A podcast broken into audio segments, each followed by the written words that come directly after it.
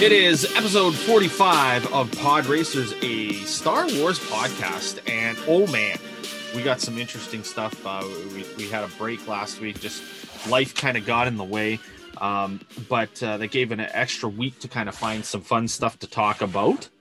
Um, I do have some interesting news that I thought we could go over. First off, let's get into um, Make Solo two happen. Lots mm-hmm. of talk about that at the end of uh, the month of March, which is interesting. Like people coming together and, and straight up lobbying for that to happen.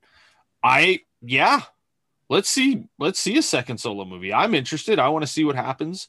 With yeah, I really Maul. want to see what happens to Kira. Yeah, that's the big thing. I, like you don't even really need to do a Hope or a Han Solo movie. Let's just see. Let's see what happens with um, the the Pikes and, and yeah. the different uh, gangster affiliations and how Kira closely works with Maul, how that mm-hmm. works out. Throw Han in at the end yeah. for a few seconds. And oh, he's a little bit older. He's getting ready for the rebellion. Mm-hmm. Kira, him match up. I'd love to see something like that. I think that'd be awesome. Um, apparently, Dave Filoni, this one was funny, and I'm sure you've seen this.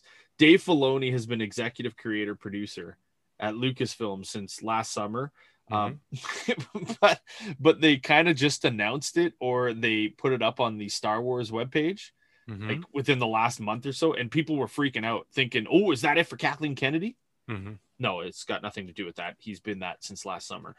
Interesting to note that. Does he officially have the keys to the kingdom? Is I don't it, know. You know, I actually... Goes? I was I, I went off uh, the beaten path for my normal YouTube videos watching, oh, no. and I actually revisited uh, Mike Zero and a Doomcock uh, video, and I guess um, actually both of them were reporting that there's some stuff going on with um, Kathleen Kennedy, and that she's storming mad about a lot of things, um, and that yeah, she's she's pretty much had her creative. Uh, imprint kind of stamped creative out. Oversight ability has been kind of removed, um, and then also one of the higher ups is, is these are all rumors, obviously. You know, sure. not going to renew her contract for Star Wars.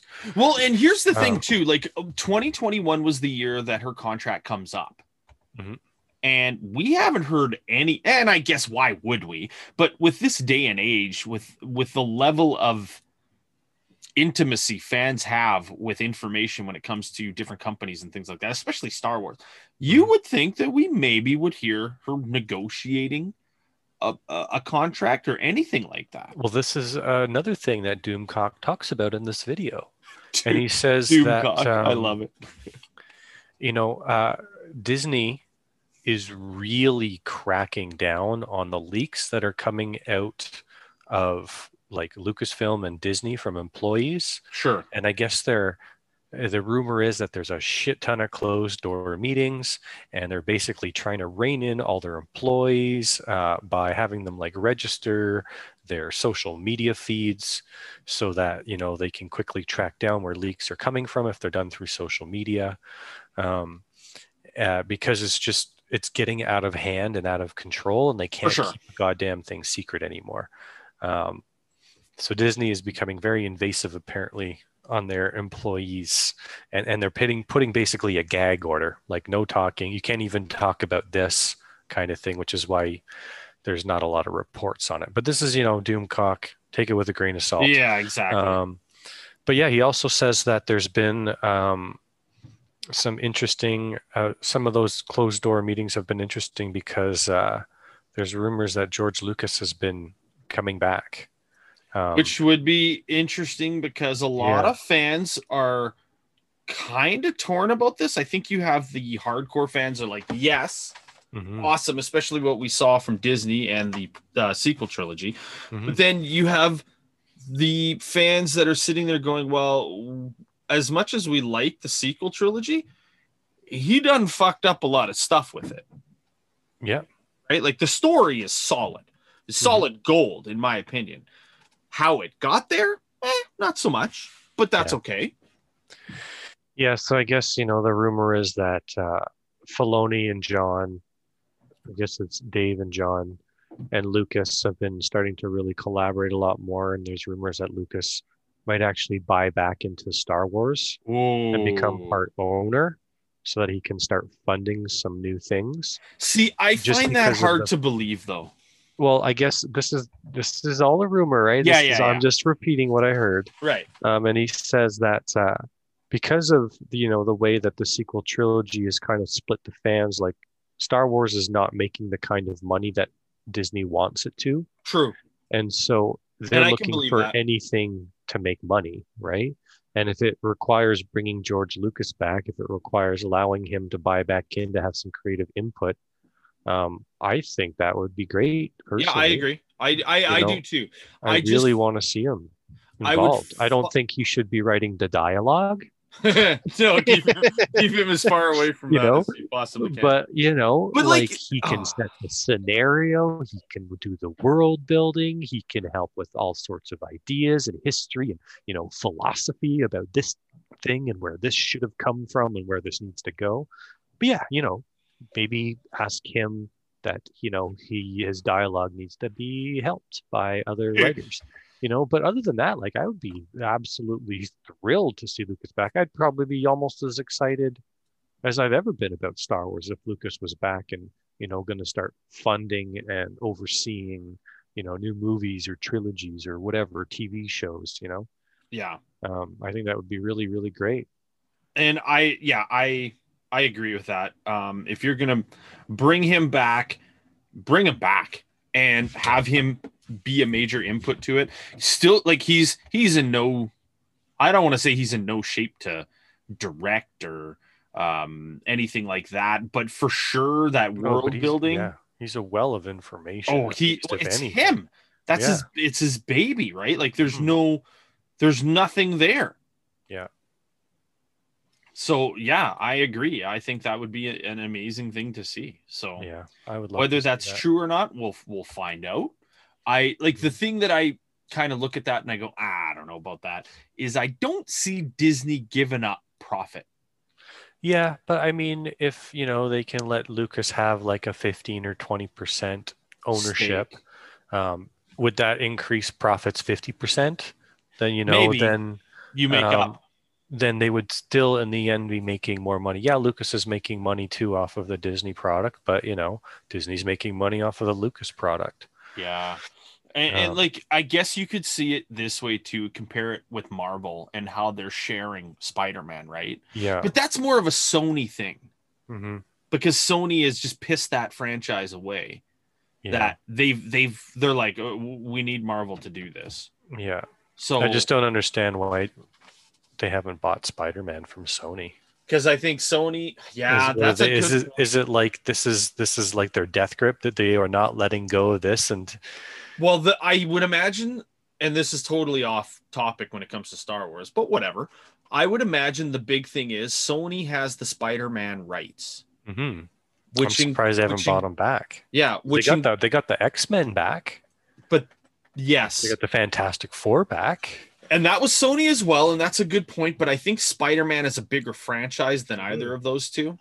And oh, for sure. The thing is, too, when you look at it, the Spider-Man franchise can include so many different knockoffs. You've got oh, yeah, apparently Venom. They've got eight hundred characters in the so, Spider-Man. It's just universe. Insane. You've yeah. got Venom.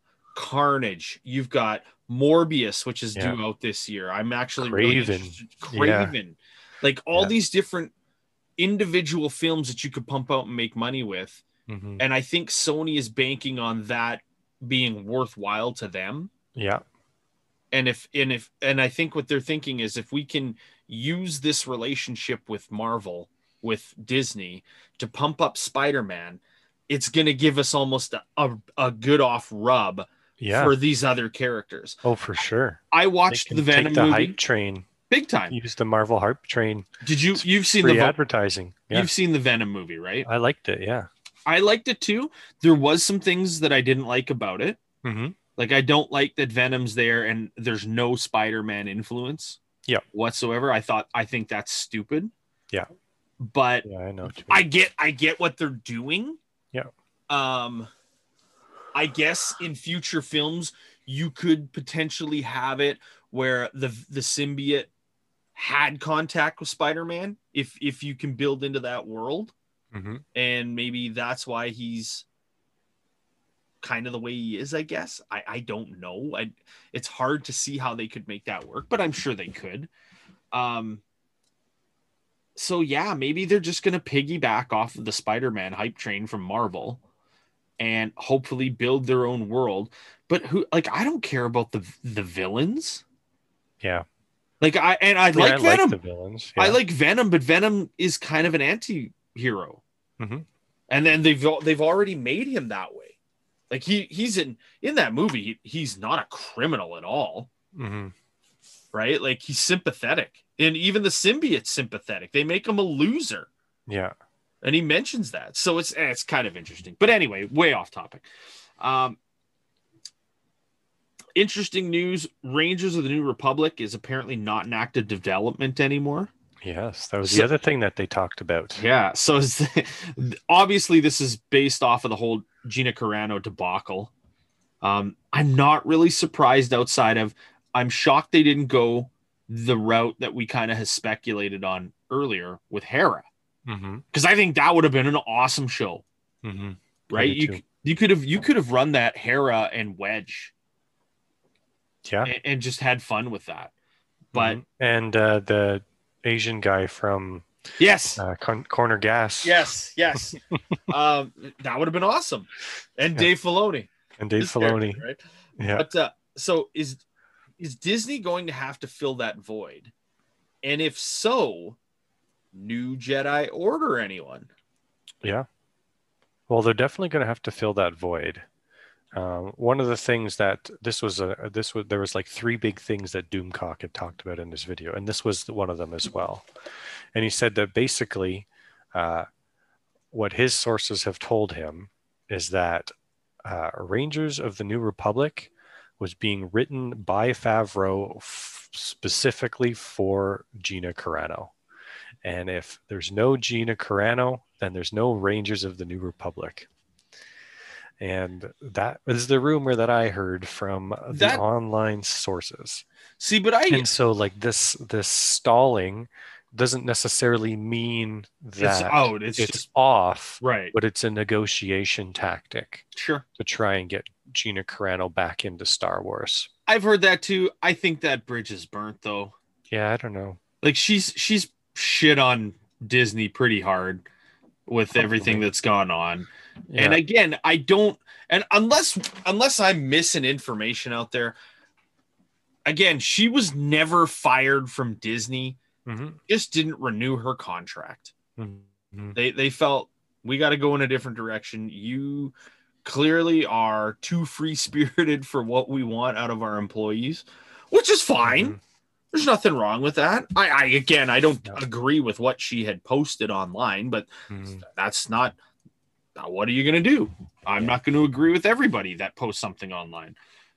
But yeah, Disney obviously felt that this was not the direction that they wanted to go in with their, with their employees, and everybody still shits on Disney about um, Pascal um Pedro Pascal still being employed there. But again, yeah, what he said probably not appropriate, but they told him to stop and he stopped. He listened. Carano didn't. Yep. So you you got you got to move on. And this backlash from the fans, and I think it's a a, a minority of fans. Mm-hmm. So I think a lot of fans have, have looked at it and gone, it, she done fucked up. Yeah. What are you going to do? Just move on. Whether you recast mm-hmm. the role or you go in a different direction, whatever. But uh, yeah, I I think if they do move forward with some other property, whatever it is, I I want to see a new Jedi Order. And it doesn't even need to be like, it doesn't it doesn't need to be this thing where it's a Luke Skywalker led initiative. Like he could it could just be his new Jedi Order. You mm-hmm. see him in episodes here and there. Maybe maybe maybe then you could do a Luke uh, like a Mark Hamill cameo every mm-hmm. now and then and do it, but I guess that would get old pretty quick depending upon how they run it. Or you get Sebastian Stan to jump in and do a couple episodes here and there. But then you have these young Jedi that are doing stuff, whether it's a Kylo Ren as he gets older, because mm-hmm. we like it's still undetermined when he started his new Jedi Order, mm-hmm.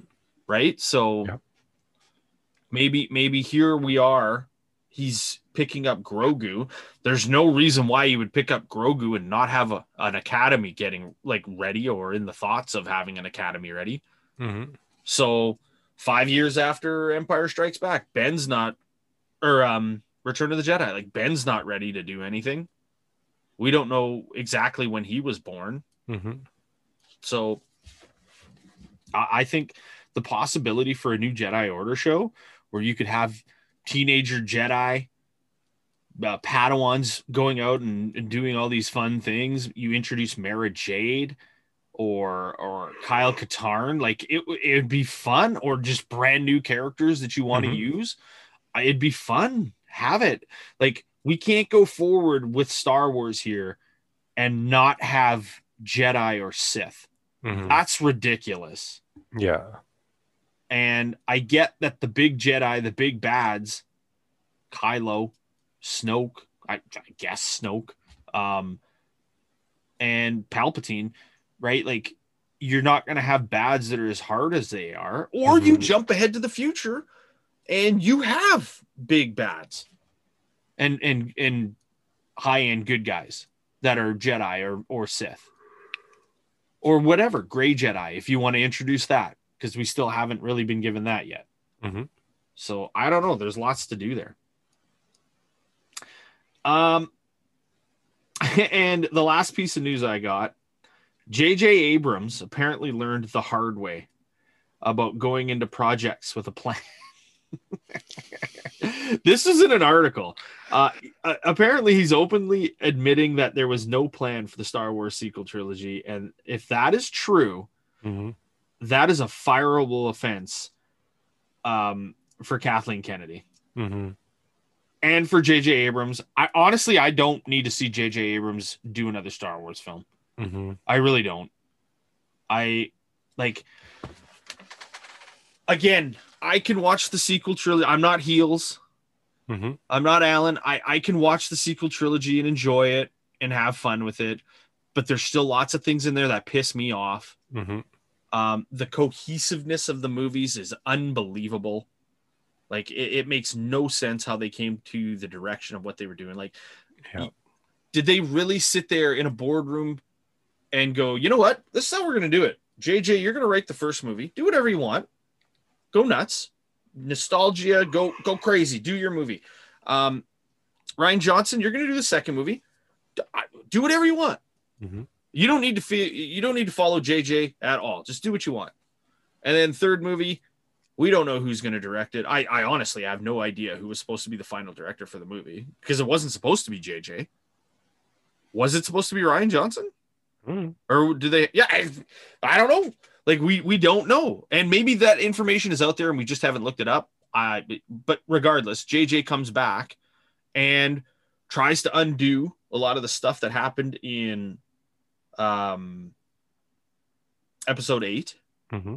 and gets super nostalgic with it and brings back Palpatine and kills off Palpatine and Rey just becomes a Skywalker all of a sudden. Like, just do what you want, go nuts. Like you you oh, you can't call your movies a trilogy and just shit on a trilogy. Yeah. And not plan it to be one. Yeah. Like it, there's just, if, and if you're saying that you, you learned about doing projects that way with a plan, mm-hmm. man, what did you think you should have done with this? That yeah. tells me, like, did J J. Abrams watch any of the Star Wars films?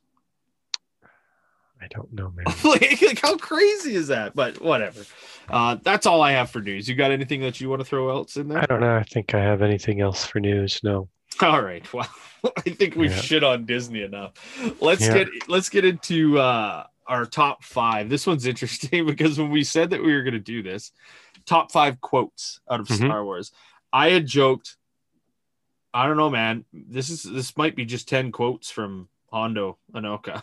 Yeah, I actually don't so, have any. I don't either. I no. did it on purpose because I was like, yeah. you could find so many amazing quotes out of there. Yeah, you can. I actually no, I did ones that were like more impactful and ones that I kind of think about. Iconic, iconic. I yeah, iconic, I'm, but they're more like I think about them more. Sure, you know. I'm gonna. I'll throw in an honorable mention. I'll throw in a Hondo. I have. I have two honorable mentions, but okay. not, neither of them are Hondo. I don't have any, but he's got tons of great lines. I'll. I'll find one as I'm as we're doing this. A Hondo yeah. quote that is just too funny. Actually, I have it in my mind already. You'll you'll like it. I think it's one of my favorite Hondo lines. Yeah. But let's start. You go first. What's your first? Right. And no particular order, right? I'm guessing. Okay. So yeah, no no particular order. Uh, my first first one is May the Force be with you. Oh yeah, yeah, I didn't even have ev- that. Said in every episode, every every bit of media, every bit of everything in Star Wars. May the Force be with you. Absolutely, that's my number one. Yeah. Um, you just do your whole top five, and then I'll All right. go through mine. Uh, my next one is "No, I am your father." Oh, you that's know, huge. From Vader. Yep. yep. Um, probably one of the most famous lines from all of Star Wars, and often the misquoted.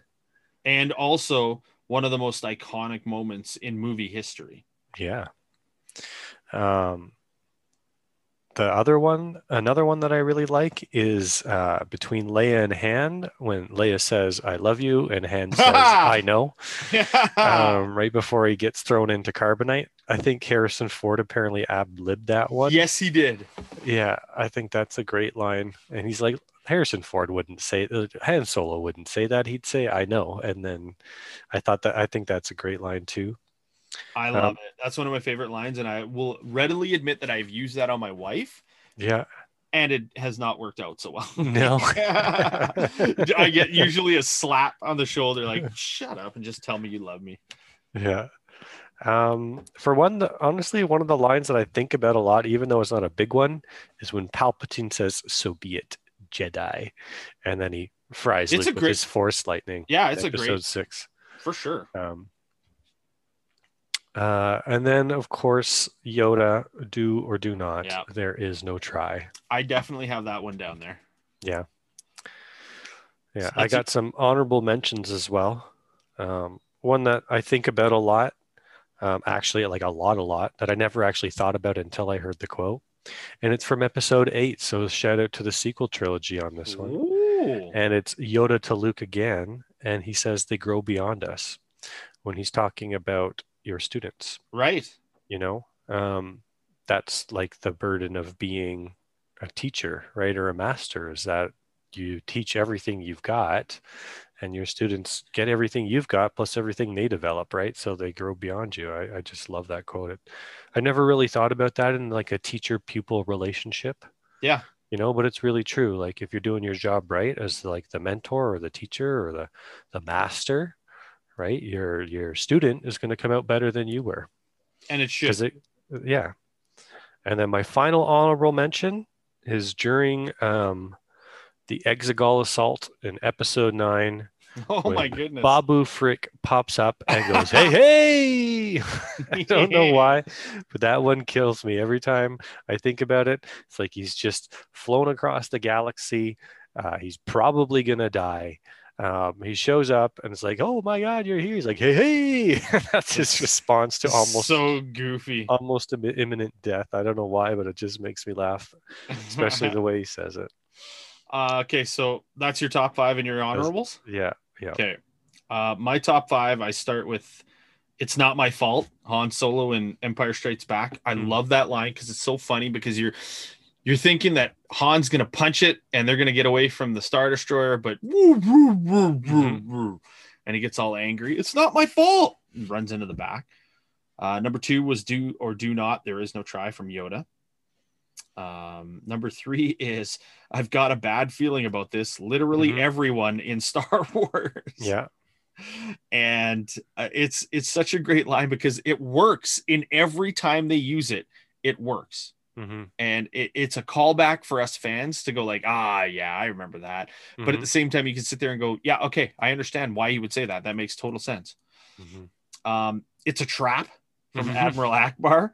Can't yeah. forget about that. Like it, one of the funniest, goofiest, it's a trap.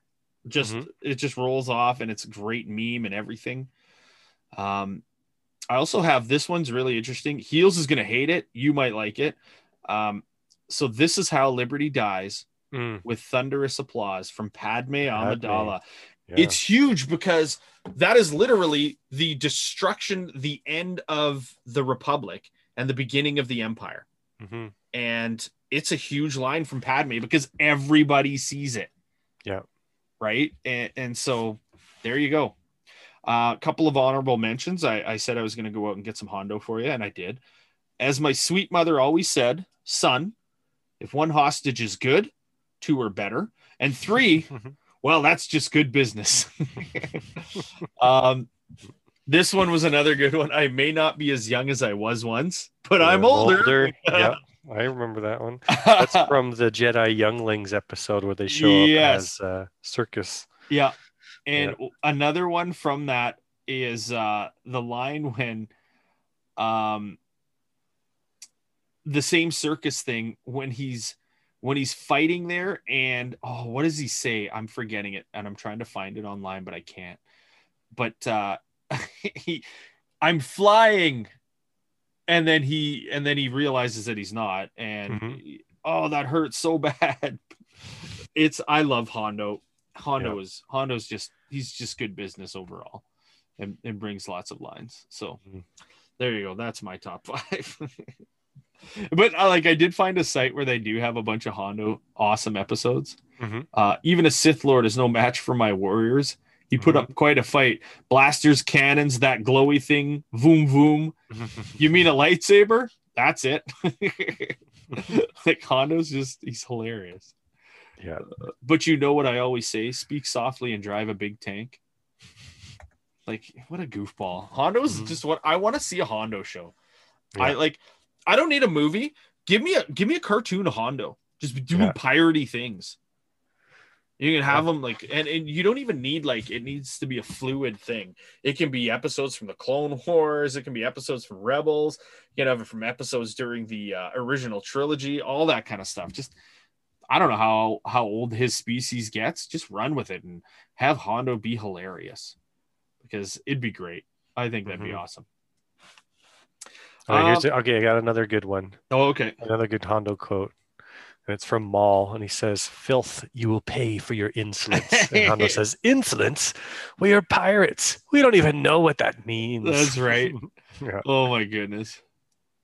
Uh, Hondo with the kids again. I And I may be a pirate, but I do not like taking children into battle. Mm-hmm. That didn't seem to bother you when you attacked us, Ahsoka says. And then Hondo goes, well, today is a new day, and lucky for you, today I like children. Mm-hmm. Yeah, there's just so many good ones. Oh, he's good. Oh, the yeah. stories I could tell. So many of them true. Yeah. Hondo's an amazing character. Bring him back, please. Mm-hmm. Um, let's get into our review of season four, episodes one to four. One to four, right? That's what we're doing? Yeah. I hope so, because that's what I watched. Yeah, I only watched four as well. Uh, he, then these are awesome episodes. A because mm-hmm. it brings us now right up to original trilogy. Like we are Just very, about, yeah. very, very close. We're like a um, year away, not even. Yeah. Um, Heroes of Mandalore Part One, that starts off uh season four, and it opens with uh, Sabine's Mandalorian staging an attack on an Imperial prison in the middle of nowhere. Apparently Sabine's father is rumored to be held there. We haven't seen him. We've been introduced now to Sabine's mom. Um, reinforcements are dispatched by the Empire as they attack, and uh, they almost capture the rebels, but Clan Kryz, led by Lady Bo-Katan, she's back mm-hmm. and looking as good as ever. Uh, she arrives to back up, and the rebels and the Mandos win the battle. They take the prison, but Sabine's father isn't there. They do get knowledge, though, that her father is being moved to the capital um, for public execution, so they intercept the convoy to save him. Um, between uh, before that, though, there's a conversation between Kanan and Hera, almost like Kanan doesn't really want to be a part of the rebellion.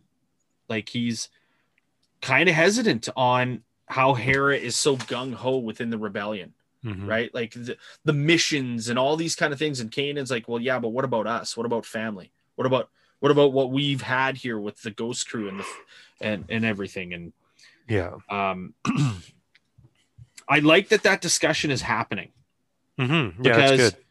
It, it, it it's not so much drive a stake between what's going on with the Jedi of, of Kanan, uh, Kanan and Ezra and mm-hmm. the rebellion, but it's Hera's, I don't know, how do you say it? Hera's almost obsession with the rebellion. Because mm-hmm. we see her so in tune with everything that's going on with them, right? And we'll yeah. see this coming up in the the next couple of episodes, because she she takes no part in what's going on here. Mm-hmm. Neither does Zeb, right? It's Hera, Kanan, Ezra, and Chop, which is interesting.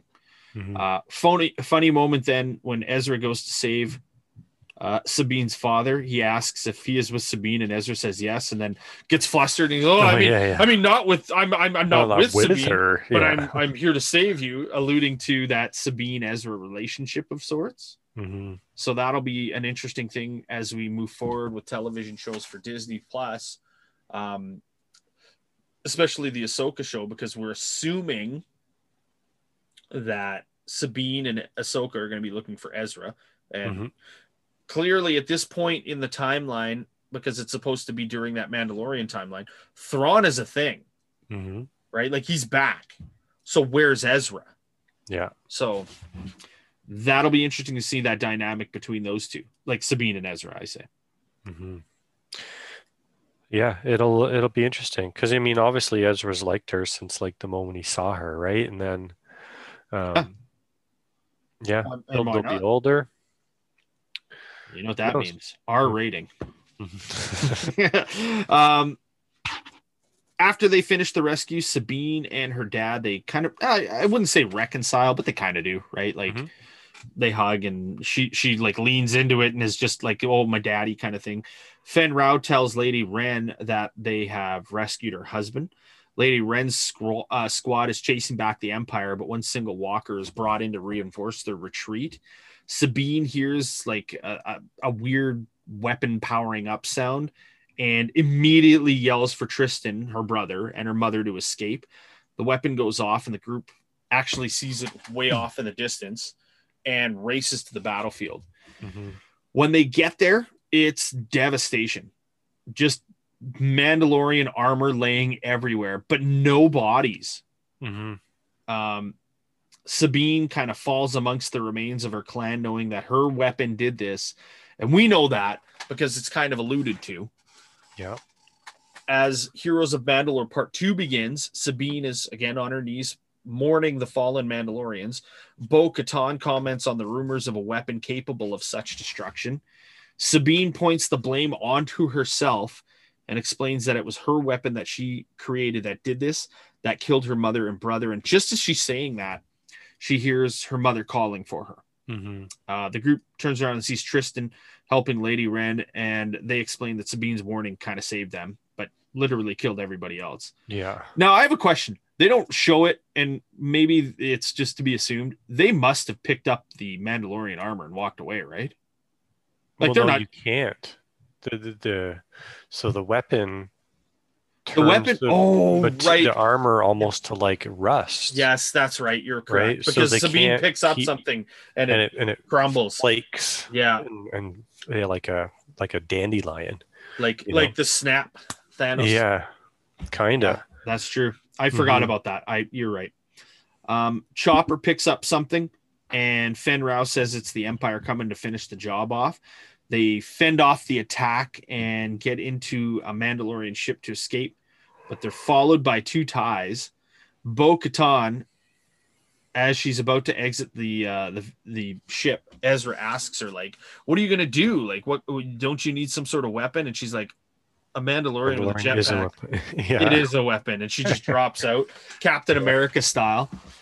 And then Ezra does the same thing. And they both get big kills. Bo-Katan destroys one by opening the hatch and dropping a bomb.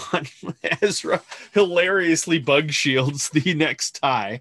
Mm-hmm. Even get the oof. And then, I what does he do? Does he use his lightsaber on it? Or I can't even remember what he does there. Oh, no, he uh, jetpacks it. He jet yeah. missile packs it. Yeah. Um, and he destroys the second, and then they get back on the ship. At the capital city, Thrawn is witness to the power of the weapon used against the Mandos. He loves its potential as it basically vaporizes the person inside the armor. Mm-hmm. Um, Gar Saxon... It destroys their, like, spirit, right? Oh, because, yeah. like, it's part of... Like, the armor is part of their culture, and, and it's something that gives them strength, and to use, like, your enemy's greatest strength against them, and, uh, as well as their culture, is is amazing. Well, and even one of the one of the Saxon Mandalorians comments on that, right? Like he's like, "Well, what if what happens if the Empire uses this against us?" Mm-hmm. And Gar Saxon's brother has now taken over leadership of these Empire Orleans. Mm-hmm. Is that a thing? Um, mm-hmm. and and says that that's not going to happen. That's this is this is the way that they need to be able to unite all of Mandalore. Mm-hmm. Um, back on the, I guess, back at the Mandalorian base with um, Bo-Katan, Sabine comes up with a plan to lead the Mandos to destroy the weapon. Fen Rao suggests turning the weapon against the Empire. Sabine says that she has thought of that, but it's not the mission. And she's like almost questioning herself, right? Like, maybe I should do that kind of thing. Mm-hmm. And then Fen Rao takes Bo-Katan off to the side and says that uh, he's surprised that she's impressed by Sabine. And mm-hmm. Bo-Katan just says, like, uh, she's watched her and she's faced she's faced her her past and and overcome it, and, and she is an exemplary leader. Mm-hmm. And then as they're talking, they kind of focus on Sabine giving the details of the plan, and and absolutely she is. She has she's come up in her own right as a leader for not only the Mandalorians, but for the squad, uh, the Phoenix squad as well. Mm-hmm. They attack the Star Destroyer, but it's a trap. It's a trap. As Saxon uses the weapon against Sabine and Bo-Katan. And I guess I would imagine the rest of the Mandalorians, but they, we don't see that happen. Um, Ezra, Kanan, and Chopper erase the weapon data from the banks of the Destroyer, which is kind of weird. Like you would have think you would think that they would have passed that information on well before having that weapon, right? Like that weapon's been around since Sabine was in the Empire. Yeah, but it was never like she she apparently destroyed all of the stuff relating to it, and then it was oh, just like with the fragment of fragments of they her research it. that they rebuilt it. That's right. So that's why the information is it, it's not fully powered. It, it doesn't have long range, and that's why you want Sabine to uh, to work on the weapon to magnify it. Which is weird, because wouldn't you use the Empire and their resources to kind of find that out? Because Thrawn knows about that. He even suggests you need to have Sabine Wren.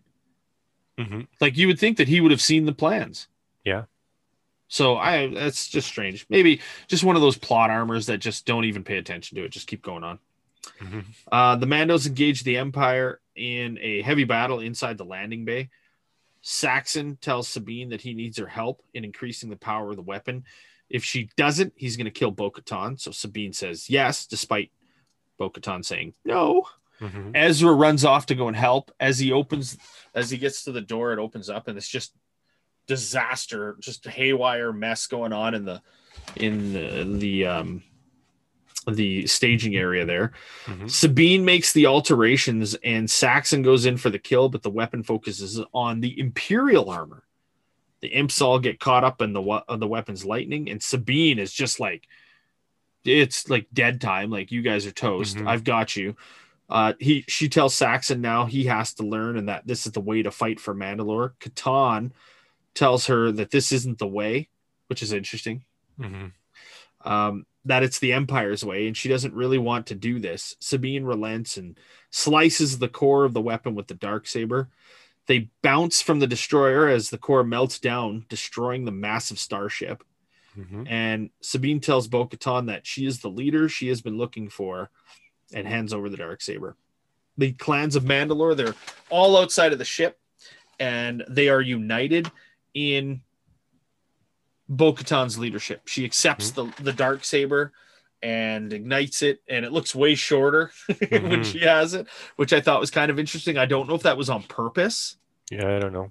Like, I would love Kanan for that. Says you can alter the length and stuff of your lightsaber, right? Right, but it wouldn't have been a thing that Sabine or Bo-Katan would have known about at that point, right? I don't know. But he also did say, like, when she was fighting with it, that it was heavier. Mm-hmm. And as she became more attuned to it, it got lighter. Mm-hmm. So maybe with Bo-Katan carrying it, and, and we've mm-hmm. talked about this, does, does she deserve to have it? Mm-hmm. Maybe that's why it's a shorter blade. Maybe I'm just looking too far into this, but I just thought it was an interesting thing. Mm. And there you go. That's the end of the first two episodes, which I absolutely love, because I love that Mandalorian history and yeah. that whole situation. We still have a boatload of Mando stuff to fight through. Yeah. Because you really do. Bo-Katan loses the, the Darksaber to, I guess, uh, Moff Gideon mm-hmm. or Darth Maul. Who knows where that situation's going? Yeah. So, like, that that all needs to be told at some point. Mm-hmm. Yeah, I thought this episode was great too. I mean, I love the from the very beginning, Sabine leading with like the Darksaber out. It's just such a great, cool way to introduce it. Mm. You know, uh, the Darksaber is like my favorite weapon in Star Wars. I think it's the coolest. I love just the way it looks. Um, the sound. The sound of it. Just, I love, I don't know why, but like the black. I, it's just, it looks really cool when it's swung. It's, um, it I did awesome. think it was a bit of a cop-out when they kept Sabine's mother and brother alive, but everybody else died. Like, that just seemed kind of, I thought it would have been a lot more meaningful and impactful for Sabine to lose her mother. I agree, but I also understand when she gives the warning and where they are, they it, it is it does make sense to me that they are on the outskirts of the weapon. Hmm. So, yeah, I but I get I get what you're saying there. It would have been, or even just kill off her brother. Yeah, or one of them. You know, something. I don't know. I don't know what, you know, maybe the brother's like, oh, he had to give me his jetpack, and the mother gets saved or something, you know, something. like something like that. That would have been, I think that would have been a little bit more meaningful and impactful. It would have been um, devastating for her. Yeah. Um, I also really like, like you said earlier about that Mandalorian history, you know, we get to see Bo-Katan here pre-Mando, and in Mando, she's like fucking gung-ho on oh, ruling yeah. Mandalore, right? And, and in here, this show, she's not. She's, she's not very, at all. Like, she doesn't hesitant. want the Darksaber. She doesn't want to be the leader. You know, she kind of just wants to fight, it seems. Yeah. Um, and, you know, like, when she's talking to, is it Fen Rao about, like, Sabine's ability to lead, bring people together, her innovation, her ability to fight, you know, it's like, well, okay, you know, what the hell happens to Bo-Katan in those whatever fifteen years between now and Mandalore and Mando, right? I do like that Sabine mentions to her that people are wanting, like, people will follow you. Yes. And that, and that, like, even Bo-Katan kind of fires back and says that, yes, but you, you lead by example. And, and then, like, you're the one that made the decision not to fry the mm-hmm. Empire. And she's like, yeah, but by your, by yeah. your guidance, right? Your wisdom, and so, yeah. And so, like, that, I would imagine would hit hard back at Bo-Katan and go, like, okay, well, maybe, maybe I have the ability to be a leader like my yeah. sister did. Mm-hmm. Yeah, and then, yeah, like you said, I the last note I wrote is like, well, now I just want to see how Bo loses the saber to Moff Gideon, because yep. there's going to be a purge now coming up, right? And that's something that Disney could easily put into something. Maybe that's sure. how Mandalorian season three starts. We get a flashback episode. Yeah. But I want more than a flashback on. You want a movie or not like even that. a movie? I like give me an animated special. Yeah, like so, we need sure. we need all of this content from Disney Plus. Yeah, why not throw in animated like a, special would be great. Like it'd be easy can, to cheap. Yeah, everybody would love it. You can bring back all the people History. that make make sense. You can. Yeah. Like Ahsoka Tano's got to have a big part in there, and you got to have. You got to have Bo-Katan. You got to have Fen Rao. Maybe we find out how Fen Rao passes on. Like all these kind of Moff things. Gideon. Yep. You know. Maul. You, there's so much potential Maul's for... dead, isn't he? Not a...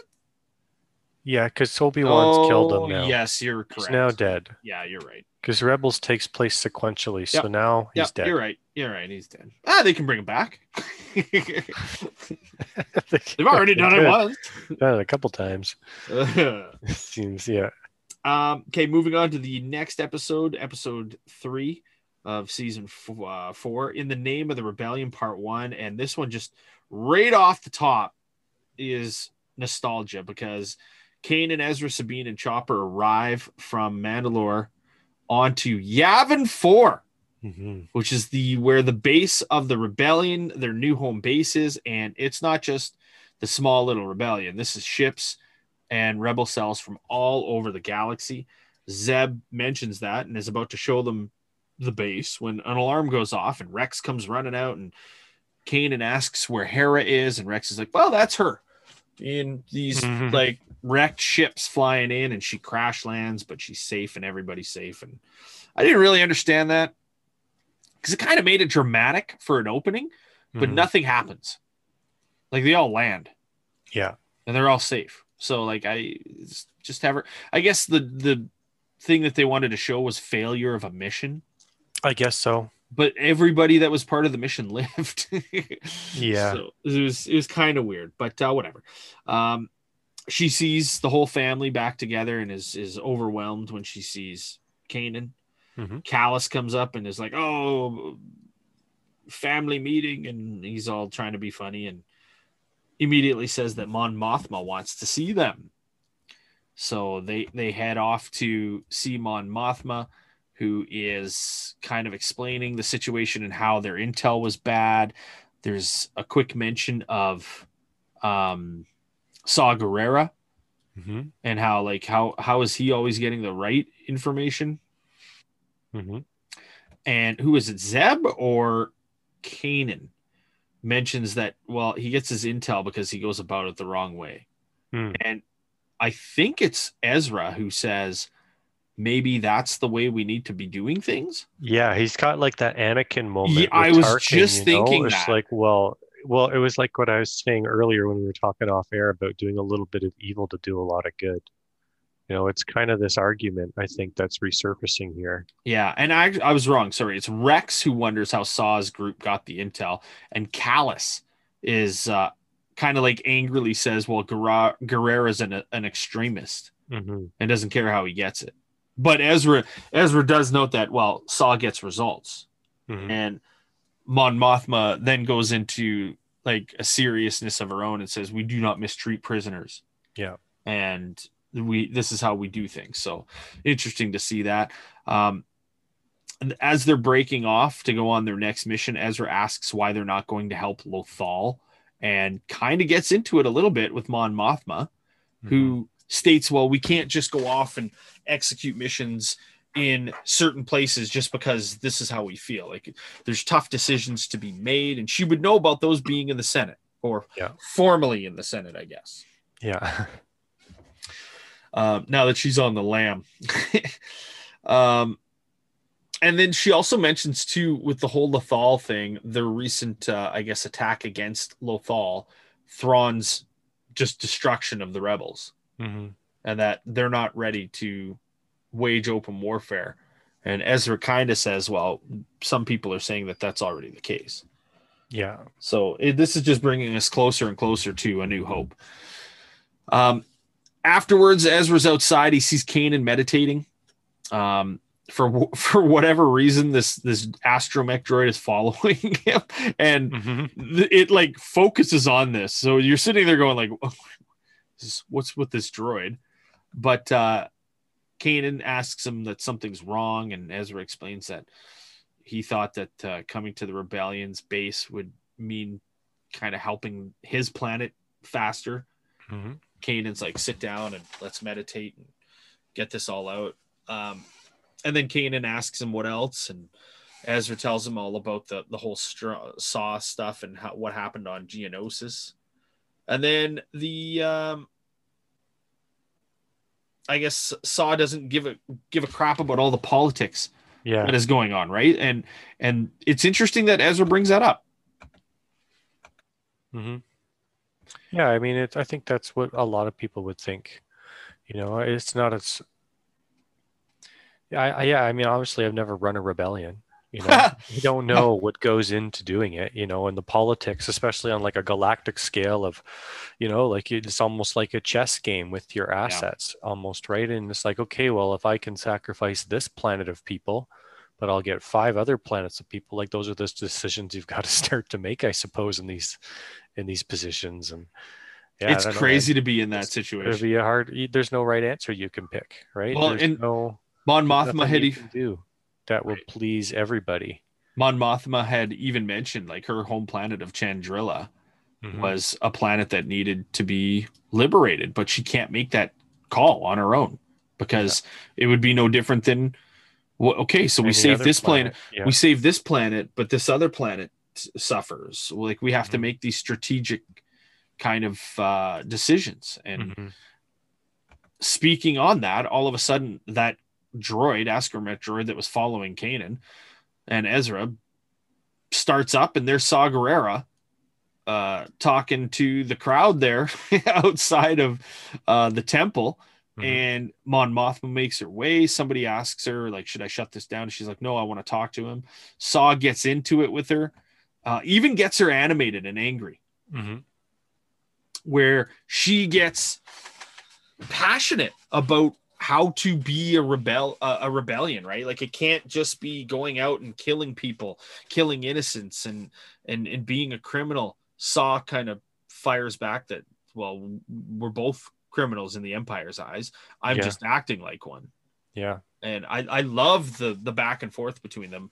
Yeah, Saw's it's, got great it's points. Interesting philosophy, right? Because right. it's, I mean, there's no right or wrong answer between the two, and like yeah, if you're going to be a rebellion, yeah, you got to fuck shit up. You know, but you also, you got to be a rebellion. You also got to do it properly, you know, and there's, there's that, like that line of that you've got to walk. And well, you've got the two sides. No one agrees on it. Yeah. Exactly. You have the two sides of the rebellion. You have Saw Gerrera and his extremist views where they are fucking shit up and they're getting results, but those results maybe push other systems away from the rebellion. Whereas Mon Mothma is going the um, political route, mm-hmm. trying to, Uh, soothe other systems into coming together and joining them so that they can combat the Empire. Mm-hmm. It's there is a there's a happy medium somewhere there, and mm-hmm. I think we see that happy medium once we get to um, Rogue One, mm-hmm. because the character of what's his face, um, who's the main guy in Rogue One? I forget his name. He's got his oh uh, Andor Cassian. Yeah, Cassian Andor. He is that rebel that is flying under the radar, doing the shit that needs to get done, mm-hmm. and he is straight from um, Mon Mothma's camp. Yeah, right. Like she's the one that's sending him off to go do all these missions. So mm-hmm. maybe she kind of figures it out and goes, "This is the way that we need to go." But it has to be, it has to be like you, you get caught, you're, you kill yourself. Like you can't get caught. Yeah. Yeah. And if you do get caught, you're not part of the rebellion. Mm-hmm. So it's that rebel spy, rebel scum kind of thing that kind of peeks its, its head.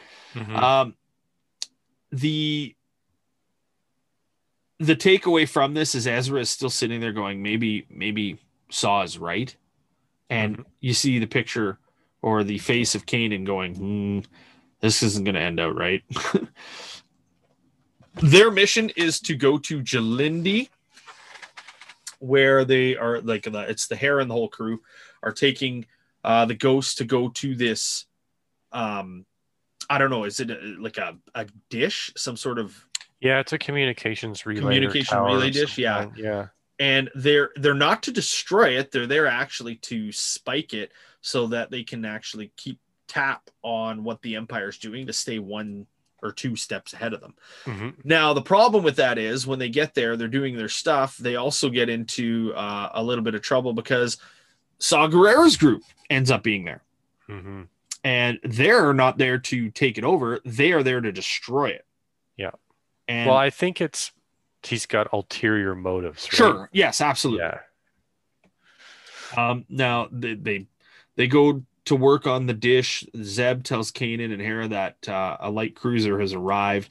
Ezra, Sabine, and Chopper are kind of forced to hide uh, out of the cruiser's line of sight, which I thought was hilarious. Mm-hmm. Because if it like is anybody looking out the window at that point in one of those cruisers, like it just seems ridiculous. But whatever. Um uh, And I like that Ezra reports that he doesn't think that they saw him. I just think it's so funny. Um, as, as the episode moves on, Sabine is uh, getting to work. Chopper gets to work on it as well. Um, he's to tap into the second comm relay to install the spike. Um, and then they get a transmission from the commander of the cruiser, the Marauder, asking for docking clearance. Mm-hmm. Sabine realizes that uh, oops, we've tapped into the wrong channel and orders Chopper to put the ship through to the station so that the imps don't realize that something is up. Ezra has a different idea though, and he gets Chopper to put him through and does his like weird accent that he does when he's trying to be mm-hmm. an Imperial, which is just the goofiest stuff. Mm-hmm. Um, but it kind of backfires on them, right? Yeah. Because they get, who is it like, who's the commander? Titus? Something like that. Um, he he the looks guy at that like, Ezra's foiled a couple times. Yeah, yeah, yeah. Um, Ezra basically says um, that it's just not their luck, uh, and the, the dish begins to tilt, and um, Ezra gets Chopper to fix it, and Titus sees him. Mm-hmm. He sees him out of the bridge of the Marauder, which is, again, just simply ridiculous. Yeah. Uh, Sabine contacts Hera for a pickup, Exp- explaining that they've been seen. She tosses Ezra some detonator so that the rebels can salvage something from the mission. Stormtroopers come out onto the dish. They're fighting. They're sliding down the side of the dish. Um, Ezra gets Chopper to realign the dish, which throws the troopers now off balance. Um, Titus is informed of a small ship approaching and sends out the the uh, TIE defenders to go and fight the ghost. Mm-hmm. uh Ezra or sorry Zeb goes into the turret. Ezra orders Chopper to tilt it again. This flies uh, Ezra and Sabine the other way, followed by the stormtroopers. It's kind of like a a wild ride. Yes, kind of. And yeah. um just as uh, Ezra and Sabine are about to fly off, Ezra catches the side of the edge Uh, as the stormtroopers fly past.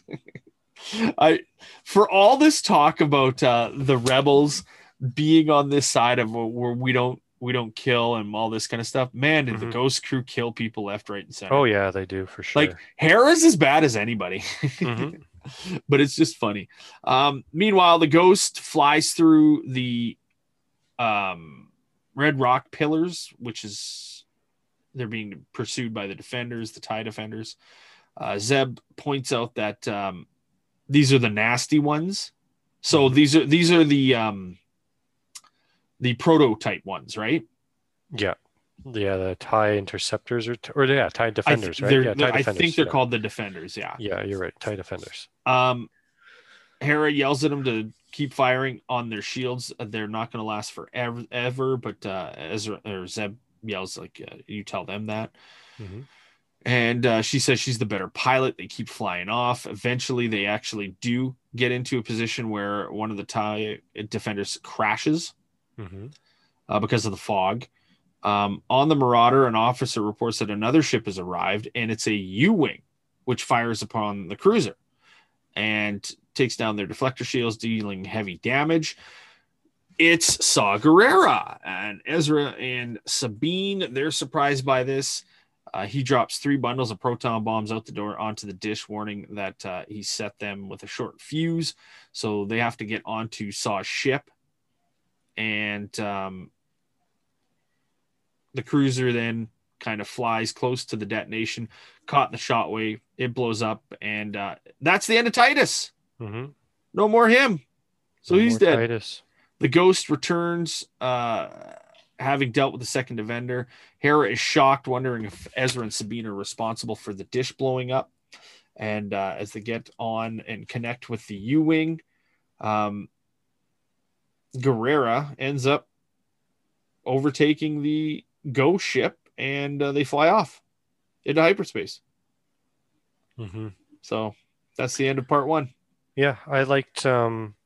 At the start, I mean, I like to see Sabine has come back with the crew now. I guess she's not hanging out with the Mandos. Yes, that's correct. You know, I thought that was a, a nice thing to, to bring her back into the show for pretty much the fourth season, I suppose, with that.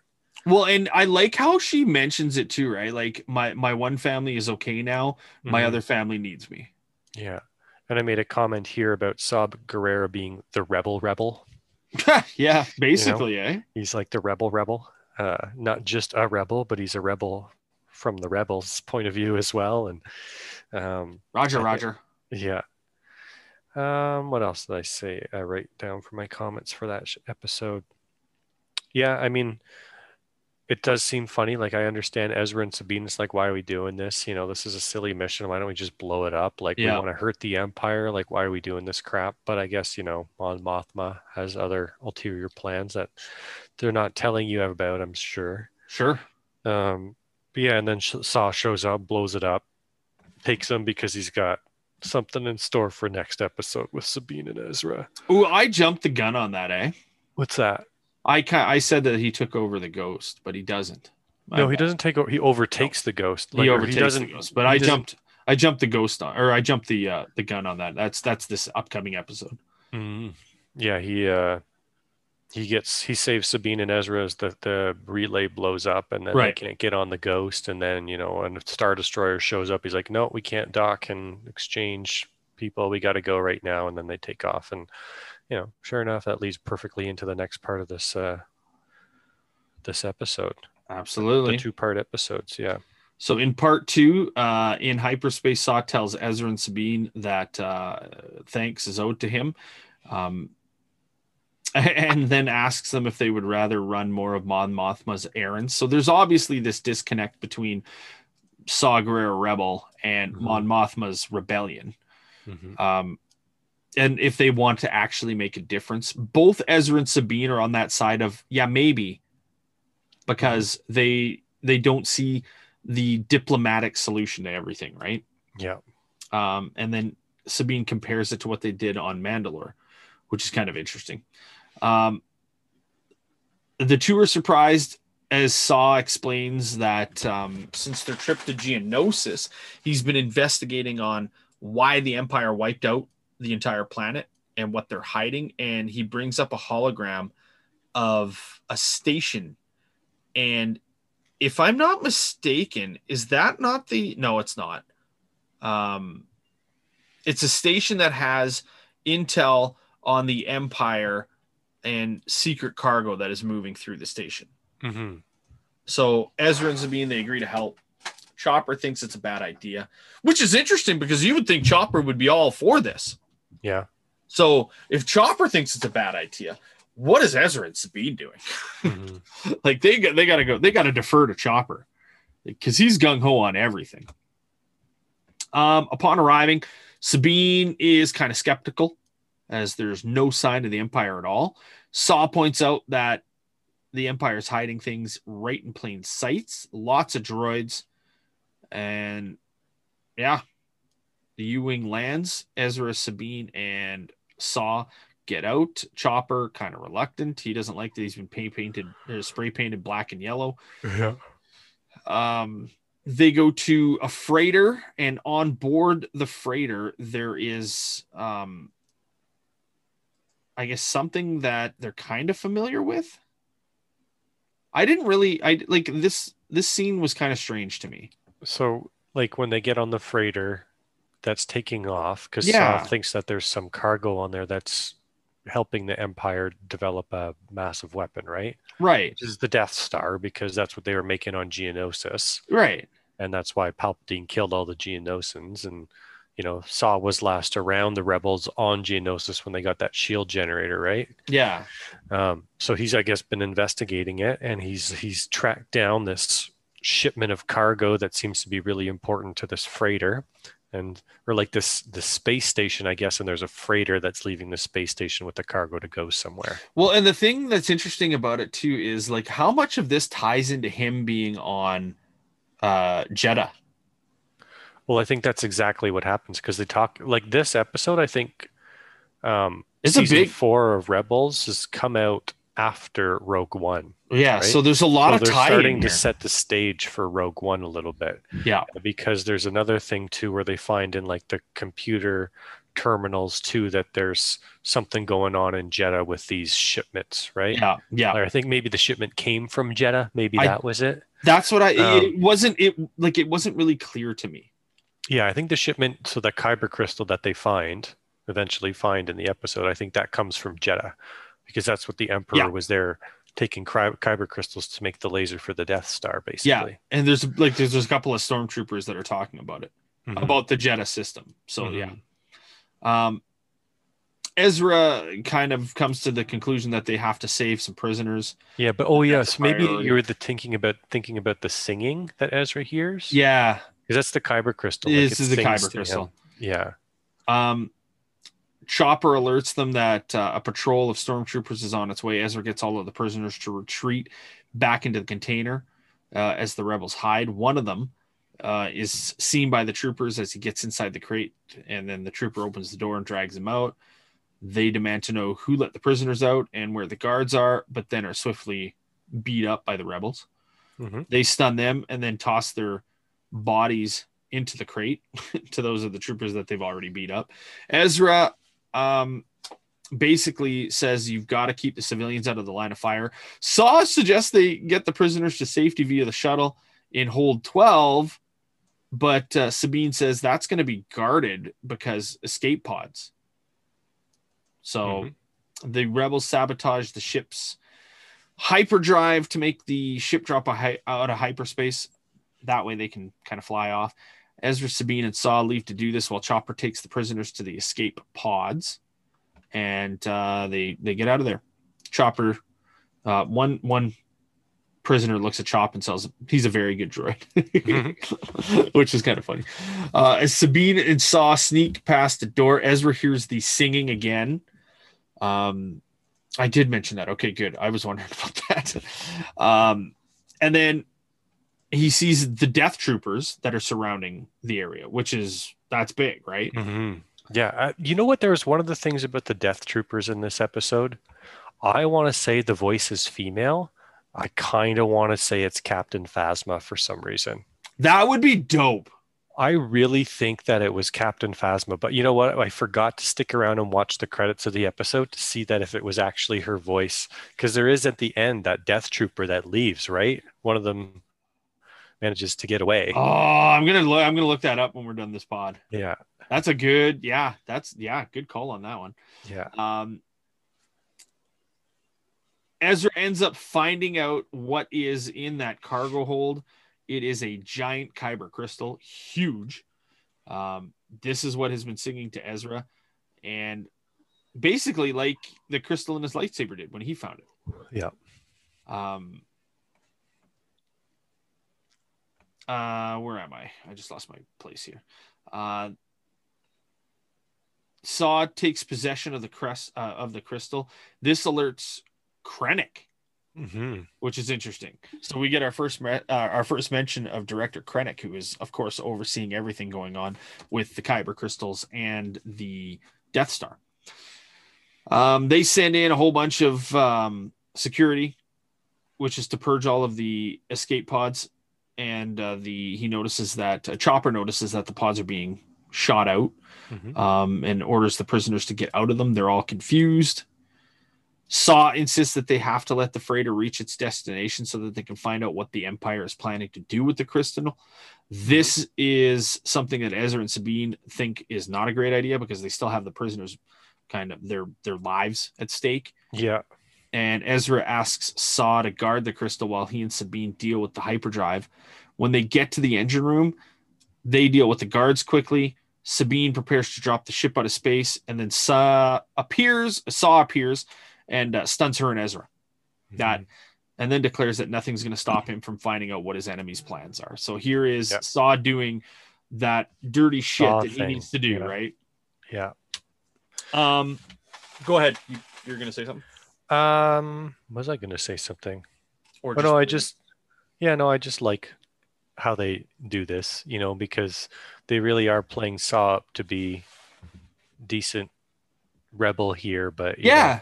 Know, and, and then, then all of a sudden you, you see that he is actually very radical, right? Like, you know, when he's talking about, uh, Ezra's like, well, we have to free the prisoners. And there's like, well, you know, he's basically like, well, they can die. And, you know, his, his, his, philosophy is like, well, that's war, right? That's yeah. just a casualty of war. Like that's just an acceptable loss is kind of like exactly what I understand is from from what Saw says, like that's his view. Um and then yeah, and then yeah, stunning Ezra and Sabine, like needs to know where the ship's going at all costs. I thought it's just kind of helps us see that crazy mofo that he is in Rogue One, you know, yeah, absolutely. He's, he's and, starting to go crazy. He knows there's something big, right? He's on the precipice of discovering that, and it just can't. He just can't figure it out, you know. Which is, and like I like that too, because he does talk about how he's convinced that the Empire is building some super weapon, mm-hmm. but it, it's it, it's that conspiracy theory that he's thinking that nobody kind of wants to believe, but yeah. A, you should because of everything that you've seen with what's been going on since the Empire started. Mm-hmm. Right. So I, I like that they do that. Um, yeah. Saw again states that he's willing to go to any lengths to ensure that uh, he, he is the victor, and explains that he lost everything, including his planet. He's not going to let that happen again to anybody else. Mm-hmm. So his motivation is pure. Yeah. He's just going about it the wrong way. Right. Yeah. Uh, he ignites Ezra's lightsaber and stabs it into the hyperdrive. Um, before shooting at the other section, um, this causes the crystal to begin to absorb energy, which makes it unstable. And um, basically, the captain of the other Star Destroyer, uh, Slavin, I think it is, is mm-hmm. told that the rebels ha- are trapped aboard it, and he orders a, a boarding party sent to secure it. Saw's U-Wing arrives, and uh, this prompts the other Star Destroyer to open fire on it, but he orders his gunners to stop when the transport nears the cargo ship because the crystal, and we don't want that blown up. So they, at least the Empire realizes, or so they've been told, do not fire on this thing. It is incredibly mm-hmm. um, unstable. Yeah. Yeah. In the engine room, Ezra and Sabine managed to uh, persuade Saw to get them out of their, their bindings. Um, and then turn down his offer of a ride out of there as if they've, they've had enough of Saw.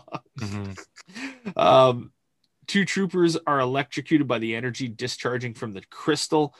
And basically the, the commander then orders the ship abandoned because it's become way too unstable. Saw bids them goodbyes, uh, and hoping that they will meet again. So they kind of leave on a good note, which is weird. Yeah, they do.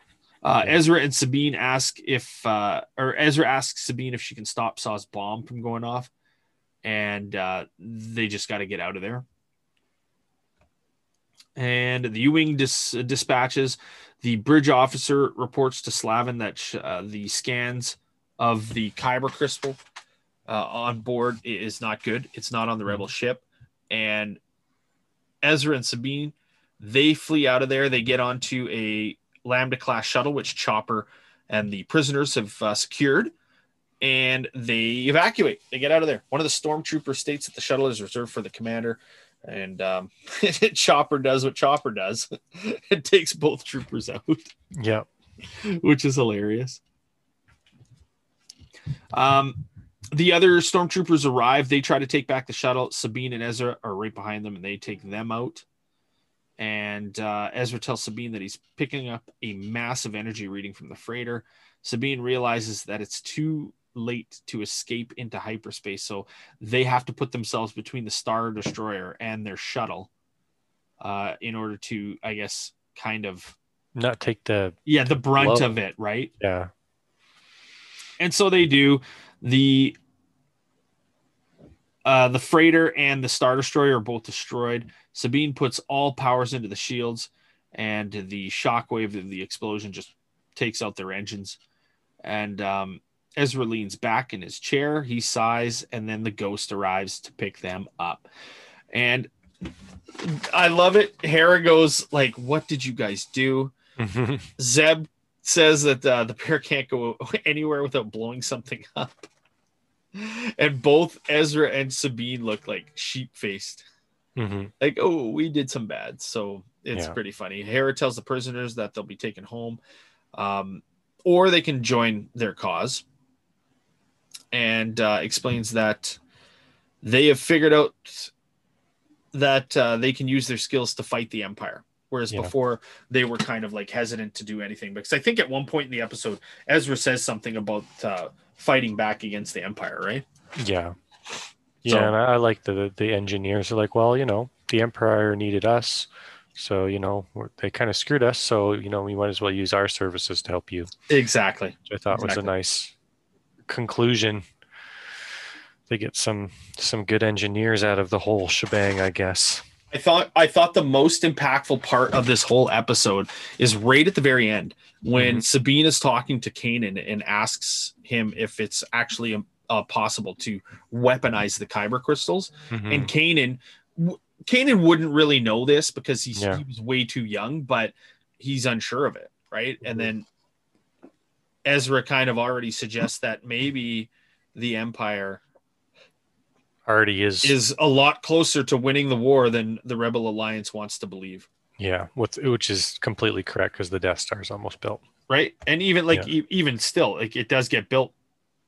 Fully, yeah, well, without fully... this Kyber crystal, yeah. right? Right. Like one of the things that I like the most about this episode actually is um, it reminds me of one of the unfinished Clone Wars episodes. So I don't know if you ever saw it, but there's, there's a couple episodes that were not finished. They're kind of like very rudely, like almost like yeah. reboot, the T V yes. show Reboot from the yes. nineties.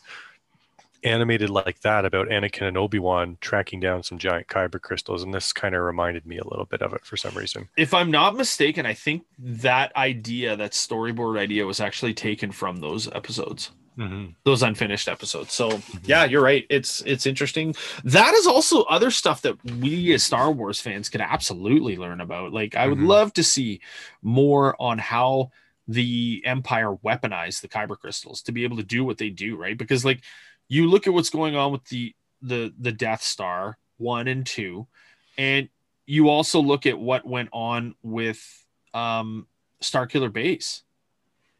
Mm-hmm. Not not Kyber crystal infused, but still, like that whole planet was Kyber crystals. Yeah. So interesting stuff there. Mm-hmm. Uh, anything else you got for us as far as uh, what this episode is all about?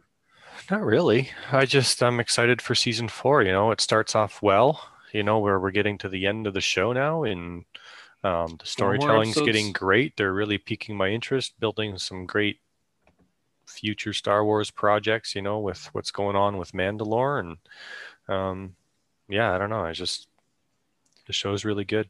I really You've... don't. It, yeah, it needs, it needs to get more credit than it gets. Oh, I think so for sure. And I think as we go farther into these seasons, just the build up for that Thrawn and the Rebel family, like mm-hmm. the Ghost, their confrontation, because we still have a ton of really, really good Force focused episodes ahead of us. And I can't wait for that. Mm-hmm. Mm-hmm. So there you go. That's our review of the first four episodes of season four. Next week, we'll continue on with the next four, and uh, we'll come up with our next top five for you and any Star Wars news that we figure out. So thanks yeah. for listening. Uh, Matt, what would he say to lead us out? He here? would say, stay safe and watch Star Wars. Where can we find you on social media? You can find me at K E Y H O H maybe. Maybe. Maybe. And the maybe's not part of the address. You can find me at D S O sixty-seven on Instagram and Twitter. And of course, pod uh, underscore Racers, I think, or it's uh, one of the two. I'm gonna I'm gonna look it up right now just to double check, because I uh, never think of it. It is absolutely. I think it's. It pod is. It is at pod racers. underscore racers. So yeah, there you go. Have some fun with that. Let us know if there are top five that you want us to talk about or anything like that. And if you listen to the episode, whether you're in Canada, in the States, overseas, wherever you may be, leave us a five star review if you like our podcast, and tell us what you like about it. So we'll see you next week right here on Pod Racers, a Star Wars podcast. Peace out. Take care.